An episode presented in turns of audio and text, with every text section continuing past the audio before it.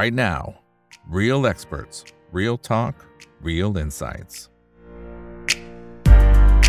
สวัสดีครับสวัสดีเพื่อนเพื่อนนักทุนทุกคนนะครับนี่คือ Right Now ใบอีกวันพดทุกเรื่องที่นักทุนต้องรู้นะครับและสำหรับวันนี้สิ่งที่เราต้องรู้นะครับก็คือมุมมองของพี่ป๋องนะครับว่าในเชิงของพื้นฐานเนี่ยตอนนี้มองกันอย่างไรนะเพราะว่าอย่างในช่วงที่ผ่านมาเนี่ยครับตลาดหุ้นในบ้านเราเองก็ถอยลงมาเนี่ยเท่าที่ผมดูเนี่ยนะครับนี่ก็ประมาณสักสองสัปดาห์ติดติดกันแล้วนะครับนะแทบจะไม่มีวันบวกเลยนะฮะแล้วก็ถ้าเอารอบนี้เนี่ยนะครับก็ขึ้นไปเทสแถวๆประมาณสักหนึ่งพันห้าร้อยเจ็ดสิบห้าแถวๆเนี้ยนะครับพอไปถึงแถวนั้นปั๊บเนี่ยครับปรากฏว่าก็สารวันเตี้ยลงนะครับแล้วก็ลงมาอยู่ที่หนึ่งพันห้าร้อยยี่สิบสองในวันนี้เนี่ยนะฮะโอ้โหเนี่ยเห็นอย่างนี้ก็ก็เสียวอยู่เหมือนกันนะครับว่าจะยังไงนะครับในมุมการลงทุนก็คงต้องมาตรวจสอบกันหน่อยว่าพอภาพเทคนิคเป็นอย่างนี้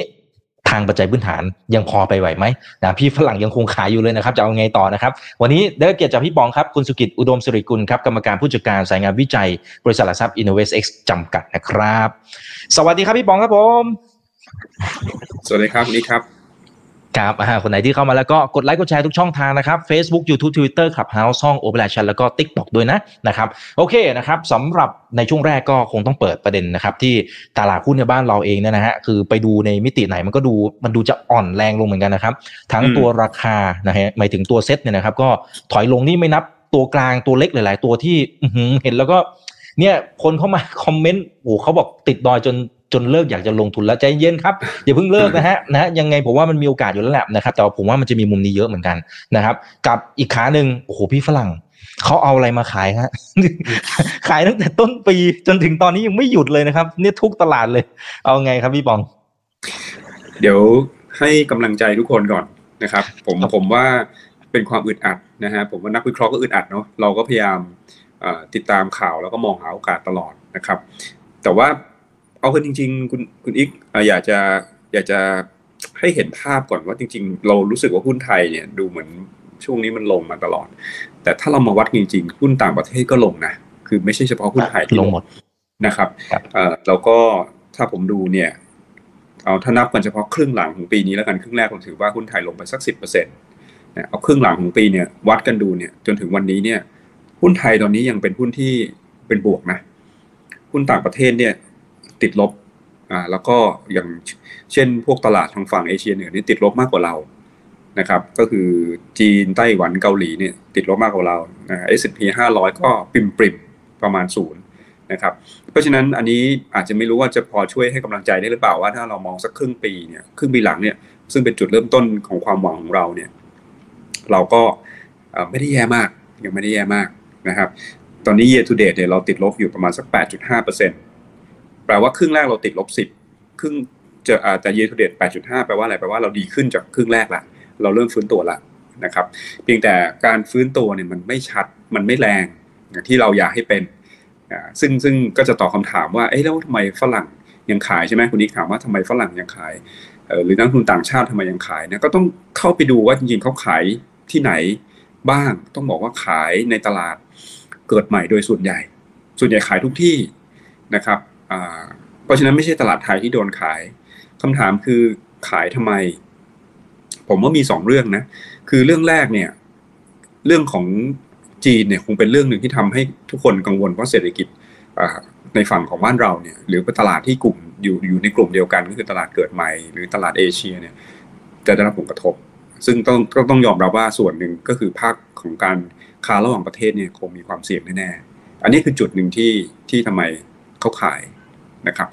จุดที่สองเนี่ยภาพรวมของโลกเนี่ยตอนนี้เราก็ยังก้าวข้ามเรายังก้าวไม่ข้ามเรื่องดอกเบี้ยของสหรัฐเนาะถึงแม้นการประชุมในช่วงวันสองวันนี้ก็คาดกันว่าจะไม่ขึ้นดอกเบี้ยแต่ก็ยังมีการคาดว่าอาจจะขึ้นได้อีกเพราะฉะนั้นผมว่าสิ่งเหล่านี้ทำให้นักทุนส่วนใหญ่ตอนนี้เนี่ยก็เลือกที่จะปลอดภัยไว้ก่อนนะครับผมเช็คมาล่าสุดเนี่ยฟันฟลูเนี่ยหรือทิศทางการเคลื่อนย้ายของเงินทุนเนี่ยก็ไหลกลับไปอเมริกาเนาะไหลกลับไปพันธบัตรไหลกลับไปหุ้นกลุ่มเทคโนโลยีซึ่งมีเรื่องราวที่ทำให้ยังมีความคาดหวังว่าผลประกอบการจะดีขึ้น เอ ไอ เป็นเรื่องหนึ่งใช่ไหมที่เราทราบดีว่าเป็นเป็นเทรนด์ใหม่ที่ทุกคนมีความเชื่อมั่นว่าจะสร้างอัตราเติบโตรอบใหม่นะครับในขณะที่ในฝั่งของตลาดเอเชียในฝั่งของทางกลุ่มตลาดเกิดใหม่ยังไม่ได้มีสัญญาณที่ดีเท่าไหร่นะครับค่าเงินก็อ่อนนะ ตราแลกเปลี่ยนอ่อนนะครับเดี๋ยวคงอาจจะคุยในรายละเอียดเงินดอลลาร์ก็ยังแข็งอยู่เพราะฉะนั้นเหตุผลที่ทำให้ตลาดทางฝั่งเราบ้านเราเนี่ยได้รับความน่าสนใจเนี่ยช่วงนี้มันมันยังค่อนข้างน้อยมาดูบ้านเราเองเนี่ยเราก็เราก็หวังว่าการมีรัฐบาลเนี่ยเราก็รัฐบาลก็ประกาศนโยบายไปแล้วเนี่ยเราก็เริ่มทำนโยบายบางนโยบายมาแล้วเนี่ยจะเป็นบวกกับตลาดโดยภาพรวมซึ่งคำตอบก็คือยังไม่เป็นอย่างนั้นก็เรียกได้ว่ายังมีความไม่มั่นใจในฝั่งของนักลงทุนในหลายๆเรื่องนะซึ่งผมคิดว่าก็คงต้องต้องรอความชัดเจนอีกสักระยะหนึ่งนะครับอย่างเช่นเรื่องนโยบายที่ทุกคนมองว่าเป็นเรื่องนโยบายใหญ่ที่กระตุ้นเศรษฐกิจเช่นเรื่องของ หนึ่งหมื่น บาทก็ยังยังยังไม่ชัดเจนซึ่งเข้าใจว่าอีกไม่เกินสองอาทิตย์น่าจะมีความชัดเจนสิ่งเหล่านี้ก็คงจะทำให้สภาพของการลงทุนเป็นอย่างที่เราเห็นนะคุณนิกก็คือตลาดไม่ไปไหนนะคุณนิกก็รายงานว่าดัชนีก็ยังไม่ถึง หนึ่งพันหกร้อย สักทีนะครับอันนี้คงเป็นเป็นจุดเริ่มต้นที่อยากจะให้เข้าใจว่ามันเป็นสภาวะที่อึดอัดจริงๆผมผมต้องยอมรับตรงๆแล้วนักลงทุนก็อาจจะอึดอัดแต่ว่าอย่างที่บอกอันนี้คือนี่มันเป็นเหตุการณ์นะครับที่มันก็เกิดขึ้นได้แต่ว่าเราก็ต้องเชื่อว่าเรื่องดอกเบี้ยของของของอเมริกาเนี่ยเราเข้าสู่ปลายทางแล้วอันนี้ต้องยืนยันว่าเข้าสู่ปลายทางแล้วภาพที่เราจะเห็นจากนี้ไปคือการคงดอกเบี้ยแล้วส่วนบ้านเราเนี่ยเรื่องของนโยบายกระตุ้นเศรษฐกิจเนี่ยหรือในหรือคือการทำงานของรัฐบาลชุดใหม่ก็เพิ่งเริ่มต้นเองนะครับเพราะฉะนั้นก็ยังยังยังมีเวลาให้เราได้ได้เรียกว่าลุ้นต่อไปหรือว่าเห็นความชัดเจนของนโยบายต่อไปนะผมคิดว่าหลายๆอย่างมันกำลังเป็นจุดเริ่มต้นเพียงแต่ว่าจุดเริ่มต้นมันก็เป็นช่วงเวลาที่อาจจะอึดอัดหน่อยครับอืมครับอ่าอึดอัดแล้วก็อึดอัดมานานแล้วด้วยนะครับสำหรับใครหลายคนนะครับอ่าโอเคนะฮะคุณอัครรัตน์นะครับบอกว่าโอ้โหตอนนี้เนี่ยเงินสดนะครับมี value มีเยอะยังไม่น่าขายนะฮะอ่าคุณอเล็กซ์บอกสวัสดีแฟนพันธ์แท้นะครับนะฮะโอเคนะครับแต่ทีนี้มันมันมีหลายประเด็นที่ที่เกี่ยวข้องนะครับคือไอตัวแปรอะไรครับพี่ป๋องที่มันอาจจะทำให้ flow เนี่ยมันอาจจะไหลกลับทางทางฝั่งของ อี เอ็ม ได้บ้างนะครับเพราะตอนนี้จริงๆมันมันก็มันก็เขาเรียกอะไรมันมันเริ่มเห็นภาพชัดเจนมากขึ้นผมว่าทุกคนก็น่าจะคิดคล้ายๆกับทางฝั่งพี่ป๋องนะครับอ่าพี่ป๋องจะหลุดไปเหมือนพี่ป๋องจะหลุดไปนิดนึงนะครับอ่ากลับมาแล้วครับกลับมาแล้วครับเมื่อกี้ภาพหายไปนิดนึงนะครับโอเคนะครับอ่าเมื่อกี้คำถามคือว่ามันจะมีตัวแปรอะไรที่โฟลว์ในภาพใหญ่เนี่ยอาจจะไหลกลับเข้ามาใน อี เอ็ม แล้วก็ในบ้านเรานะครับครับพี่ป๋องได้ยินไหมครับเหมือนจะไม่ได้ยินอ๋อนะครับอาจจะรบกวนพี่ป๋องออกแล้วเข้าใหม่อีกทีนึงนะครับครับครับอ่าโอเคได้ครับได้ครับอ่ะเดี๋ยวรอสักครู่นะครับรอสักครู่นะฮะอ่าช่วงนี้เนี่ยดูเหมือนจะนะเป็นช่วงหัวหัวเรื่องหัวต่อทั้งในตลาดหุ้นในบ้านเราแล้วก็ตลาดทางฝั่งต่างประเทศด้วยนะครับเพราะว่าทุกคนก็จับตามองแหละว่าเอฟเฟดนะพี่เฟดเนี่ยจะเอายังไงนะครับคุณโจนเพอร์เวลเนี่ยที่เดี๋ยวจะมีการแถลงเดี๋ยวรอบนี้ก็จะสำคัญด้วยเพราะจะมีเรื่องของตัวดอทพลอตนะครับที่จะเป็นอีกหนึ่งตัวแปรที่สำคัญอ่าโอเคกลับมาแล้วครับพี่บองชัดเจนไหมครับครับมันจะชัดเจนครับโอเคมาแล้วครับมาแล้วครับอ่าสัญญาณได้ครับอ่าถ้างั้นเอาภาพใหญ่นะครับว่าในเมื่อโฟลว์มันมันไหลกลับไปแล้วมันจะมันจะมีประเด็นไหนหรือตัวแปรไหนที่อาจจะทำให้เฮ้ยตรงนี้ทริกเกอร์หนึ่งสองสามปั๊บเขากลับมาแน่ๆคือจริงๆสูตรการลงทุนที่ตลาด อี เอ็ม จะได้ประโยชน์เนี่ยส่วนใหญ่ก็ต้องเป็นเรื่องของการเติบโตถูกไหมเรา อี เอ็ม เราเป็นประเทศที่เน้นการเติบโตอยู่แล้วเพราะเนี่ยถ้าสัญญาณจีนยังไม่สามารถที่จะประคองตัวได้เนี่ยภาพเนี่ยก็อาจจะยังไม่เกิดขึ้นหนึ่งสองเนี่ยเรื่องส่วนต่างดอกเบี้ยเพราะว่าดอกเบี้ยที่ขึ้นของอเมริกาที่แรงเนี่ยมันจะทำให้ค่าเงินของทางฝั่งอเมริกาก็จะแข็งซึ่งมันก็จะทำให้การลงทุนดูไม่คุ้มเท่าไหร่คือคือคือสวรรค์ของนักลงทุนตลาดเกิดใหม่เนี่ยเขาชอบมาในประเทศที่เติบโตใช่ไหมฮะแล้วก็มาเกณฑ์จากค่าเงินที่แข็งด้วยมันได้สองสองทางนะครับซึ่งภาพนั้นถามว่าเราเห็นตรงนั้นหรือยังต้องบอกว่าเอาจริงวันนี้เนี่ย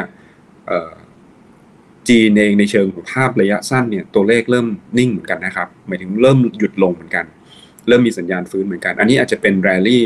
หรือเป็นโคฟในช่วงสั้นๆที่เราอาจจะเห็นได้ในช่วงเดือนสองเดือนนี้ได้นะครับดอกเบี้ยถ้าประชุมรอบนี้สัญญาณดอกเบี้ยเนี่ยสามารถที่จะบอกได้ว่าแต่แต่ก็เชื่อว่า เรียกว่าประธานประธานธนาคารกลางก็คงไม่พูดหรอกว่าไม่ไม่ไม่ไม่ขึ้นแล้วอ่ะเราอยากได้เราอยากได้ยินคำนั้นเอาอย่างนี้ดีกว่าถ้าคุณนี่ถามว่าอะไรคือสัญญาณเราเราอยากได้ยินว่าเขาเขาไม่ขึ้นแล้วอันนี้ผมว่าทุกอย่างจะจบแล้วก็เงินก็จะมีโอกาสที่จะปลดปล่อยกลับเข้ามาในตลาดหุ้นนะครับหรือว่าพร้อมกับจังหวะที่จีนเขาเริ่มที่จะยืนได้อันนี้คงจะเป็นสัญญาณสำคัญเลยแหละที่จะทำให้เรียกว่าเงินไหลกลับเข้ามาหรือว่าแรงขายลดลงไปนะครับของบ้านเราก็คงต้องมีความชัดเจนเรื่องการเติบโตของเราเสถียรภาพของเราอันนี้ก็จะทำให้ภาพใหญ่เนี่ยวันนี้เรา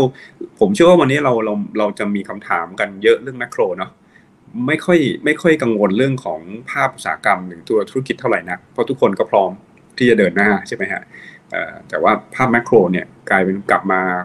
กดดันบรรยากาศการลงทุนเพราะฉะนั้นก็ต้องแก้ด้วยแมคโครให้มันเคลียร์ขึ้นอันนี้คือคำตอบที่จะตอบนิกได้นะครับอืมอืมครับอ่าเพราะฉะนั้นเดี๋ยวรอดูนะครับอีกวันสองวันก็น่าจะเห็นตัวประกาศออกมานะครับว่าจะคงดอกเบี้ยไหมและค่อยแถลงของเขาเนี่ยอ่าจะเป็นยังไงตอบคำถามจะเป็นยังไงนะครับอ่าแต่ทีนี้ทีนี้นะครับในอย่างในบ้านเราเองเนี่ยจะว่าไปจริงๆอ่าทีมนโยบายของพรรคเพื่อไทยครับเขาเป็นทีมที่มีประสบการณ์ถือว่าค่อนข้างจะสูงมากนะครับในด้านหนึ่งมันก็จะเหมือนจะมีความเชื่อมั่นแต่ว่าพอไปดูพอเนี่ยพอจัดตั้งอะไรเรียบร้อยแล้วแล้วเริ่มเปิดเผยตัวนโยบายออกมาทำไมมันมันยังมีการตั้งคำถามในหลายๆประเด็นอะไรที่น่าเป็นห่วงมากที่สุดนะครับหรืออันไหนที่ในมุมบวกก็ได้นะครับในมุมบวกก็ก็ดีมากนะครับในมุมที่น่ากังวลก็อาจจะยังคงมีอยู่นะครับอาจจะได้สองมุมนะครับก็ต้องเรียนว่าช่วงแรกๆเนี่ยนโยบายที่ทำแล้วมีผลทันทีกับหมายถึงว่ามีมีความชัดเจนทันทีก็อาจจะเป็นด้านพลังงานใช่ไหมด้านพลังงานซึ่งผลก็อาจจะไปกระทบกับหุ้นในกลุ่มของโรงไฟฟ้าหุ้นในกลุ่มของทางด้านพลังงานก่อนซึ่งก็ก็ต้องบอกว่าเป็นหุ้นใหญ่ที่อยู่ในตลาดใช่ไหมครับอีกเรื่องนึงที่เป็นผลที่น่าจะเป็นผลด้านบวกคือการท่องเที่ยวใช่ไหมคือเรื่องของการยกเลิกวีซ่านะครับเรียกว่าฟรีวีซ่าเนี่ยอันนั้นก็จะเป็นด้านบวกซึ่งเดี๋ยวเราเดี๋ยวเราเห็นตัวเลขสิ้นเดือนนี้ว่าจริงๆเราทีมงานผมก็พยายามจะรอดูตัวเลขนะว่าหลังจากที่มีการประกาศออกไปแล้วเนี่ยยอดจองยอดอะไรต่างๆเนี่ยจะเป็นยังไงซึ่งตรงนั้นก็เชื่อได้ว่าคนจะต้องดีขึ้นถูกไหมฮะเพราะว่าการการไม่มีการไม่ต้องทำวีซ่าเนี่ยมันทำให้การเดินทางสะดวกขึ้นตัวเลขเหล่านั้นถ้ากลับเข้ามาในช่วงต้นเดือนหน้าเนี่ยถ้าทำถ้าทำทันและชัดเจนก็อาจจะเป็นเรื่อง positive กลับเข้ามาในตลาดในกลุ่มของการท่องเที่ยวเรื่องของความชัดเจนของของพลังงานเนี่ยเดี๋ยวตลาด price in อยู่ตอนนี้เหลือเหลือเบนซินใช่ไหมฮะส่วนเรื่องของค่าไฟเนี่ยก็ชัดเจนแล้วว่าว่าจะเท่าไหร่ราคาก็เรียกว่าปรับตัวให้เหมาะสมกันไปว่าเท่าไหร่ดาวไซด์ก็จะน้อยลงเรื่องที่ใหญ่ที่สุดก็คงจะเป็นเรื่องที่เรื่องของเงินหมื่นบาทนะซึ่งเรื่องนี้ผมคิดว่ามีมีมีมุมมองที่ที่แตกต่างพอสมควรนะถ้าถ้าถ้าเราจะตามแล้วก็ต้องยอมรับอย่างหนึ่งว่าเป็นเป็นนโยบายที่มีน้ำหนักมากเพราะเงินใหญ่เงินเยอะห้าแสนกว่าล้านหลายคนก็จะกังวลนะครับเรื่องเสถียรภาพแหละถ้าตอบอย่างนี้ง่ายๆเพราะฉะนั้นถ้าเกิดว่าเราสามารถที่จะเห็นการทำนโยบายนี้โดยพรรคโดยโดยโดยโดยรัฐบาลแล้วทำให้เสถียรภาพของเศรษฐกิจหรือการคลังเนี่ยไม่ได้ถูกรู้สึกว่ามันจะเปลี่ยนมากเกินไปหรือกระทบมากเกินไปเราก็คงจะผ่านจุดนี้ไปได้นะซึ่งตรงนี้ก็คงเป็นเป็นเรื่องที่ท้าทายอยู่ในช่วงนี้แหละนะครับแต่ผมก็คิดว่ายังไงแล้วกระตุ้นดีกว่าไม่กระตุ้นเนาะอันนี้ถ้าพูดกันตรงๆแล้วก็ถ้ากระตุ้นในระดับที่เรียกว่าพาให้คือคือตอนนี้เหมือนเศรษฐกิจเราก็ต้องการจัมป์สตาร์ทเหมือนกันเพราะว่าถ้าเราดูตั้งแต่เลือกตั้งมาเนี่ย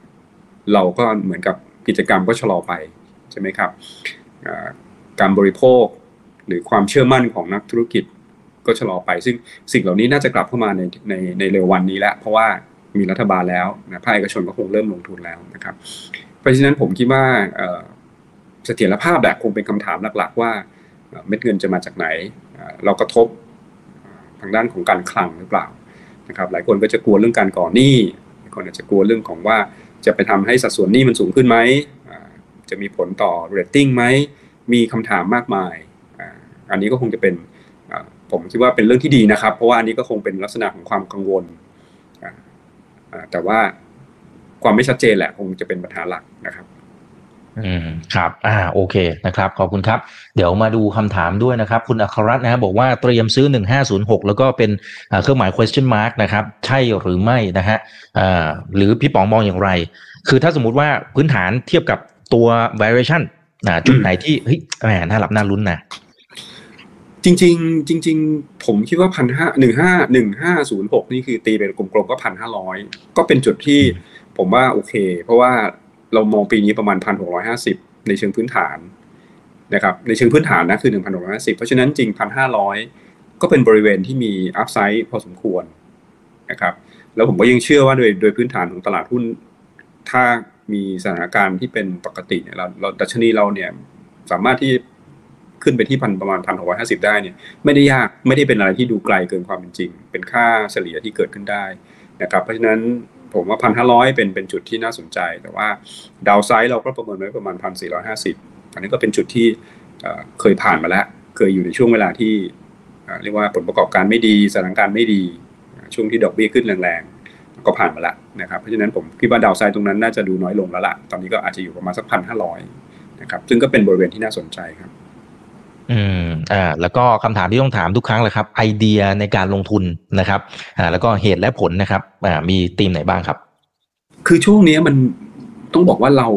กำลังเจอสถานการณ์ที่เรียกว่าเศรษฐกิจโลกยังชะลอตัวลงนะอันนี้ต้องเราต้องยอมรับความเป็นจริงก่อนอ่าน้ำมันแพงขึ้นนะครับเดี๋ยวเราจะเจอปัญหาเรื่องภัยแล้งเงินเฟ้อจะกลับมาอีกเพราะฉะนั้นสิ่งสิ่งเหล่านี้ยังมีความไม่แน่นอนและมีความเสี่ยงกับเศรษฐกิจโลกนะครับเพราะฉะนั้นเนี่ยธีมการลงทุนในช่วงนี้เนี่ยมันก็ยังคงต้องยังคงต้องอยู่ในโหมดที่ปลอดภัยไว้ก่อนเหมือนเดิมนะครับเรายังหนีจากความดีเฟนซีฟไม่ได้นะครับแล้วก็ผมว่าโดเมสติกเพลย์ก็คงเป็นเรื่องหลักเพราะช่วงนี้ยังไงเราก็ยังเชื่อว่าการกระตุ้นเศรษฐกิจมันจะเกิดขึ้นในประเทศนะครับไม่ว่าจะลดค่าใช้จ่ายมันก็จะไปเพิ่มกำลังซื้อถูกไหมครับหรือว่าไปขึ้นขึ้นเงินเดือนก็ไปเพิ่มกำลังซื้อแต่แน่นอนก็จะมีกลุ่มที่ได้รับผลกระทบเพราะฉะนั้นรวมไปรวมมาเนี่ยมันจะอยู่ในประเทศแหละพูดง่ายๆนะครับเพราะฉะนั้น domestic play ก็คงจะเป็นธีมหลักครับในในช่วงนี้ที่ดูแล้วยังไปได้นะครับธีมหุ้นที่เกี่ยวข้องกับพวกเทคโนโลยีเนี่ยถือว่าพอไปได้เพราะว่าลักษณะของพวกเทคโนโลยีเซมิคอนดักเตอร์เนี่ยก็เรียกได้ว่ายังมีโอกาสเติบโตนะครับเพราะว่าต้องยอมรับเศรษฐกิจถดถอยเนี่ยมันก็คือคำพูดหนึ่งนะแต่มันไม่ได้หมายความว่าโลกจะไม่มีการบริโภคอะไรเลยมันก็ไม่ใช่ก็มันก็จะมีผลกระทบกับบางกลุ่มและไม่มีผลกระทบกับบางกลุ่มนะครับมันพวกเซมิคอนดักเตอร์เนี่ยเราก็ยังมีความมั่นใจว่าผลประกอบการในช่วงครึ่งปีหลังเนี่ยจะดีกว่าครึ่งปีแรกนะครับแล้วก็ทั่วโลกเราก็คงเห็นอยู่ว่าเอ่ออาจจะดูไม่ได้สดใสมากขนาดเอ่อดีสุดๆแต่ว่าการบริโภคหรือการจับจ่ายใช้สอยในเรื่องนี้ก็ยังมีอยู่ต่อเนื่องนะครับทีมการลงทุนในในในฝั่งของต่างประเทศเนี่ยพวกเทคโนโลยีก็ยังโอเคนะเซมิคอนดักเตอร์ก็ยังโอเคอยู่นะครับเรียกว่าพอไปได้แล้วกันคุณนิกเพราะว่าตอนนี้จะจะหวังอะไรที่มันสูงมากเนี่ยบนเซนติเมนต์ของภาพตลาดที่ยังไม่ดีเนี่ยมันก็ค่อนข้างจะยากต่อให้เป็นบริษัทที่ดีหุ้นที่ดีเนี่ยบางทีก็สู้สภาวะแวดล้อมของตลาดไม่ได้แต่ว่ายังไงแล้วผมว่าจังหวะการลงทุนในจังหวะที่ราคาลดลงก็ยังเป็นจังหวะที่ดีนะครับก็เชื่อว่าดาวไซด์เนี่ยน้อยนะครับอืมอืมครับอ่าแล้วอีกด้านหนึ่งหลายๆกลุ่มที่มันถูกกดลงมาเพราะว่ามันมีเรื่องของอ่า regulatory risk นะครับไอ้พวกอ่าไฟฟ้าอ่าน้ำมันอะไรต่างๆเนี่ยครับไอ้ตรงนี้เนี่ยรวมถึงปั๊มน้ำมันด้วยนะครับตรงเนี้ยถึงจุดไหนถึงจะเป็นจุดที่เราจะมาพิจารณาว่าเฮ้ยมันมันอาจจะเป็นจุดที่น่าสนใจก็ได้คือตอนนี้มันอาจจะถูกกดกดจนหลายคนบอกว่าอาจจะถอดใจแต่ว่าอีกในยันจริงๆโอ้ถ้าเรามองดีๆไม่แน่เหมือนกันนะครับถึงจุดหนึ่งมันอาจจะเป็นโอกาสพี่ป๋องมองไงหรือเราเราไม่ควรมองเลยครับปล่อยไว้ก่อนต้องยอมรับตรงๆคือเรื่องนี้เรื่องนี้คือความไม่แน่นอนเราเรายังไม่ทราบด้วยซ้ำว่านโยบายนี้จะดำเนินไปนานแค่ไหนถูกไหมครับเรายังไม่ทราบว่าโครงสร้างคือคือผมว่าเราเราต้องมองสองมิติมิติของการลดราคาเนี่ยเป็นแค่หนึ่งมิติและเป็นเรื่องระยะสั้นแต่มิติของโครงสร้างเป็นเรื่องระยะยาวซึ่งยังไม่ทราบผมว่าน่ากลัวกว่าหรือว่ามีความไม่แน่นอนสูงกว่าก็คือโครงสร้างจะเปลี่ยนไปยังไงอันเนี้ยซึ่งซึ่งต้องบอกว่าโครงสร้างก็ไม่ใช่เรื่องง่ายนะพอมามามามาประกอบกันก็คือระยะสั้นยังไม่ยังไม่ยังไม่ดีระยะกลางยังไม่ชัดเนี่ยมันมันทำให้ลงทุนยากต้องบอกว่าการที่คนจะตัดสินใจกระโดดเข้าไปซื้อเนี่ยอาจจะเสี่ยงเกินไปเพราะฉะนั้นสิ่งที่เราแนะนำส่วนใหญ่ก็จะก็จะหลีกเลี่ยงไปก่อนแล้วก็ลงในตัวที่เรามีความเชื่อมั่นมีความชัดเจนในเชิงของปัจจัยพื้นฐานเนี่ยดีที่สุดนะครับก็คือไม่ได้ไม่ได้ทิ้งตลาดหุ้นแต่เข้าไปอยู่ในตัวบริษัทที่มีความแข็งแรงแล้วก็ซื้อโอกาสว่าเวลาฟื้นเนี่ย เราก็ได้รีเทิร์นกลับเข้ามาก็เชื่อว่าบริษัทที่แข็งแรงเนี่ยเวลาฟื้นก็จะฟื้นก่อนเพราะทุกคนก็จะมองหาอะไรที่มั่นใจและแข็งแรงและชัดเจนถูกไหมครับอะไรที่ไม่ชัดเจนคนก็จะรอไปก่อนเพราะว่าก็ต้องเรียนคุณอิงตรงว่าช่วงนี้สภาพของสภาพคล่องในในในตลาดก็ไม่ได้มีอะไรใหม่ใช่ไหมฮะต่างชาติยังไม่ได้เข้านะฮะเม็ดเงินจากสถาบันก็วนเวียนวนเวียนอยู่ก็ยังไม่ได้มีอะไรใหม่นะครับก็มีแต่รายย่อยที่เราชะลอการลงทุนไปนะฮะอันนี้ก็ก็ต้องบอกว่าก็ต้องอยู่กับสิ่งที่มีความชัดเจนครับอืมอืมครับอ่าอาจจะอาจจะรอไปก่อนนะครับให้มันเห็นภาพนิดหนึ่งนะครับโอเคนะฮะเอ่อขอดูหน่อยนะครับอ่าท่านี้นะครับจริงๆไปดูเรื่องของตัวภาษีอาจจะเป็นอีกมิติหนึ่งก็ได้เพราะว่าเรื่องของภาษีที่ที่อาจจะจัดเก็บกับการลงทุนในตลาดต่างประเทศเนี่ยมันอาจจะยังมีไม่ชัดเจนในบางประเด็นนะครับแต่ว่ามองอีกในย่านหนึ่งได้ไหมครับพี่ป๋องว่าพอมันเป็นแบบนี้ปั๊บมันอาจจะทำให้มีเม็ดเงินที่จริงๆแทนที่จะไปต่างประเทศเขาอาจจะหันกลับมามองในประเทศไทยมากขึ้นก็ได้นะมันอาจจะเป็นผลบวกต่อหุ้นไทยในมุมนี้ไหมครับมุมนี้มุมนี้อาจจะต้องคืออันนี้แล้วแต่มุมมองแต่ผมคิดว่าสุดท้ายต้องมองว่าการลงทุนความตั้งใจของนักลงทุนที่ไปต่างประเทศเขาคาดหวังอะไรอ่าผลตอบแทนเป็นเรื่องหนึ่งนะครับแล้วก็ลักษณะของการคาดหวังผลตอบแทนในตลาดไทยเนี่ยเอ่อเป็นสิ่งที่ตรงกับสิ่งที่ต้องการหรือเปล่าเพราะว่าผมเชื่อว่าคนไปต่างประเทศก็ต้องการหุ้นหรือธุรกิจที่เมืองไทยไม่มีใช่ไหมครับเพราะฉะนั้นถ้าบอกว่าไปต่างประเทศไม่ได้แล้วกลับมาลงทุนในธุรกิจในเมืองไทยเดิมๆแล้วอยากลงทุนหรือเปล่าถ้าไม่อยากลงทุนก็อาจจะไม่ลงทุนก็ได้อันนี้อันนี้ต้องบอกว่ามันมันจะมันจะเกิดผมว่ามันจะเกิดภาพว่าแล้วถ้าไม่ไปต่างประเทศแล้วไปลงอะไรดีซึ่งถ้ายังไม่มีเป็นไปได้ว่าก็คงไว้ที่หุ้นไทยก่อนถูกไหมฮะก็พักไว้ก่อนเพราะว่าก็ดีกว่า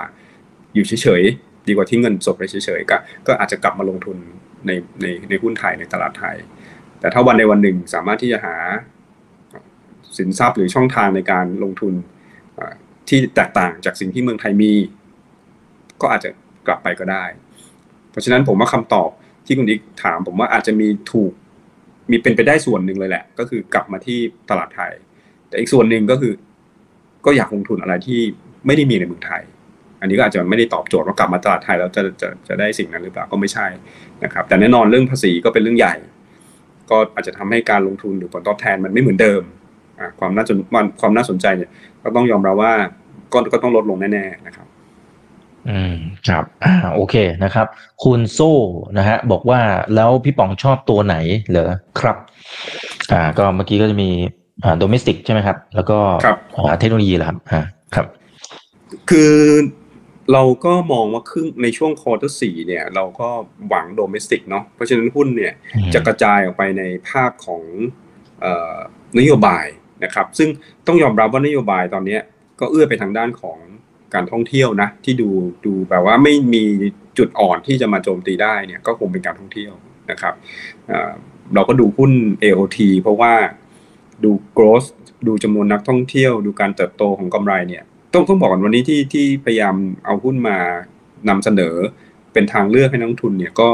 มองการเติบโตปีนี้ปีหน้าเป็นหลักเลยคือต้องเราต้องเอาจุดยืนก่อนว่าคือพื้นฐานของหุ้นก่อนก็คือต้องมีการเติบโตปีนี้ปีหน้าที่ดีไม่งั้นเนี่ยจะเป็นความเสี่ยงนะครับ เอ โอ ที นี่ก็เรียกได้ว่า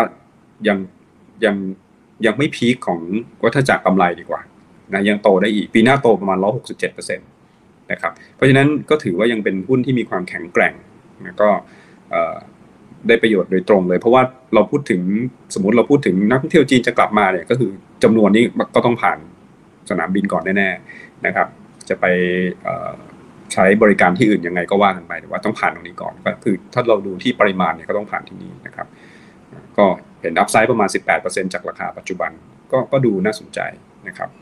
อันนี้ก็ก็จะเป็นธุรกิจหนึ่งที่ชัดเจนนะครับส่วนส่วนอิเล็กทรอนิกส์นะเราก็เราก็มองหุ้น เค ซี อี นะครับปีหน้าโต ห้าสิบเปอร์เซ็นต์ จากปีนี้แปลว่าวัฏจักรกำไรเพิ่งเริ่มก็คือครึ่งหลังไปถึงปีหน้านะครับอันนี้ก็ชัดเจนว่าเป็นไปตามวัฏจักรของเซมิคอนดักเตอร์วัฏจักรของรถยนต์ซึ่งก็ยังคงมีการฟื้นตัวได้นะครับผมผมว่าถ้าเราสังเกตจริงๆแล้ววันนี้ในมุมของการบริโภคทั่วโลกเนี่ย เอ่อ เรียกว่าสินค้าในระดับ ของผู้บริโภคที่อยู่ชั้นกลางๆเนี่ยก็ยังพอไปได้ยังพอไปได้นะครับไม่ถึงกับกระทบ ร้อยเปอร์เซ็นต์ จากวิกฤตเศรษฐกิจหรือว่าความกลัวเรื่องเศรษฐกิจถดถอยนะครับเพราะฉะนั้นก็ยังไปได้นะครับก็ก็จะเป็นสองบริษัทที่ที่ถ้าพูดเร็วๆก็จะเห็นสองบริษัทนี้ก่อนนะครับอืมอืมครับอ่าแต่ก็ยังไงไปทำการบ้านเพิ่มเติมนะครับเพื่อนๆนะครับโอเคนะครับจริงๆมีถามรายตัวจะเป็นตัวเล็กๆนะครับเพราะฉะนั้นเดี๋ยวขอข้ามไปก่อนนะครับโอเคเดี๋ยวขอไล่ดูหน่อยนะเขาบอกนโยบายเริ่มไม่ตรงโอเคนั่นเป็นเรื่องการเมืองนะครับโอเคเอ่อภาษีต่างประเทศโอเคอ่าเดี๋ยวขอไล่ดูอ่ะหุ้นก่อสร้างทุกครั้งที่มีรัฐบาลต้องมีคนพูดถึงทำไมรอบนี้เงียบจังอืมคือต้องบอกว่าการก่อสร้างในบ้านเราเนี่ยเราผ่านเราผ่านการก่อสร้างมาเยอะมากแล้วนะฮะคือในอดีตเนี่ยหุ้นก่อสร้างจะมากับนโยบายที่เป็นเมกะโปรเจกต์ใช่ไหมฮะอ่าซึ่งเมกะโปรเจกต์ในรอบสิบปีเนี่ยก็คือพวกรถไฟฟ้าต่างๆในขณะที่ตอนนี้เนี่ยเราก็มีกันค่อนข้างเยอะในจำนวนสายรถไฟฟ้านะครับข้อที่หนึ่งข้อที่สองเนี่ยถ้าเราดูนโยบายหนึ่งของภาครัฐก็คงเป็นเรื่องของค่าแรงซึ่งธุรกิจก่อสร้างเนี่ยค่าแรงนี่เป็นเรื่องใหญ่นะมีสัดส่วนที่ค่อนข้างเยอะนะครับเพราะฉะนั้นประกอบกันระหว่างหนึ่งคือไม่ได้มีโปรเจกต์อะไรที่ต้องบอกว่าไม่ใช่ไม่มีโครงการนะครับมีโครงการแต่โครงการที่เรากำลังคุยเนี่ยอาจจะไม่ได้เป็นโปรเจกต์ที่สามารถที่จะมองเหมือนในอดีต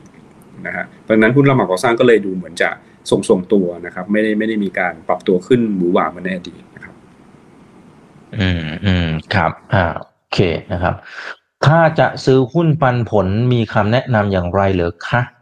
เออเป็นจังหวะไหมครับอ่าลงมาแต่ละตัว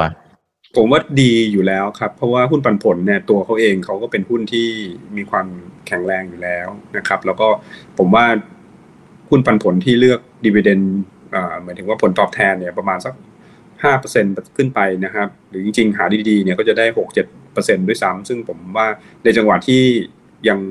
ขยับพอร์ตไม่ค่อยได้เนี่ยผมว่าการมีปันผลปีหนึ่ง ห้าถึงหกเปอร์เซ็นต์ ก็ก็เป็นอะไรที่ถือว่าโอเคมากๆนะครับสำหรับสภาวะที่ตลาดตอนนี้ตลาดมันขยับไม่ค่อยได้นะครับแล้วก็ส่วนใหญ่ก็จะเป็นพวกหุ้นหุ้นในกลุ่มอสังหาริมทรัพย์หุ้นธนาคารขนาดกลางเนี่ยก็จะเป็นพวกหุ้นที่จ่ายปันผลดีครับอืมอืมครับอ่าคุณใจดีนะครับบอกว่าโอ้นี่นักวิเคราะห์หรือดารานะโอเคชมว่าหล่อครับครับอ่าโอเคนะครับเอ่อนี่ครับมีกลุ่มส่งออกมันชะลอมาหลายเดือนแล้วนะฮะเมื่อไหร่มันจะมาสักทีนะครับโอเคก็อย่างที่เห็นนะครับตอนนี้ส, ส, สภาพของการส่งออกเนี่ยเราเห็นอยู่แล้วว่าตัวเลขส่งออกก็ยังยังติดลบอยู่เลยนะครับแล้วก็เศรษฐกิจโลกเนี่ยยังลงไม่ต่ำสุดคือเราคาดว่าต่ำสุดเนี่ยเราอาจจะเห็นช่วงประมาณเนี่ยฮะประมาณไตรมาสที่สี่เนี่ยอาจจะเป็นจุดที่ต่ำสุดเป็นไปได้เพราะฉะนั้นรอนิดนึงถ้าเกิดสภาวะตรงนั้นมันเกิดขึ้นจริงๆเนี่ยพวกหุ้นส่งออกก็คงจะเริ่มฟื้นตัวแต่ตอนนี้ต้องบอกว่าเซนติเมนต์นี่ไม่สปอร์ตเลยต่อให้ต่อให้เงินบาทอ่อนขนาดนี้นะครับวันนี้เงินบาทก็สามสิบห้า สามสิบหกอะไรประมาณเนี้ยก็ยังไม่สามารถที่จะไปหนุนหุ้นส่งออกได้นะครับอืมอ่าครับโอเคนะครับก็เพราะฉะนั้นเดี๋ยวต้องรอติดตามนะครับช่วงนี้มันเป็นช่วงหัวเรื่องหัวต่อของทุกสินทรัพย์แล้วก็รวมไปถึงเศรษฐกิจในภาพรวมๆด้วยแล้วเดี๋ยวมีเรื่องเฟดอีกนะครับแล้วเดี๋ยวเดือนหน้าก็จะเรียนเชิญพี่ป๋องเข้ามาอัปเดตกันเพิ่มเติมนะครับวันนี้ขอบคุณมากครับพี่ป๋องครับสวัสดีครับส่วนครั้งหน้าจะเป็นเรื่องไหนยังไงเดี๋ยวรอติดตามกันนะครับเพื่อนๆนี่คือ Right Now บายอีกวันพดทุกเรื่องที่นักทุนต้องรู้ครับสวัสดีครับ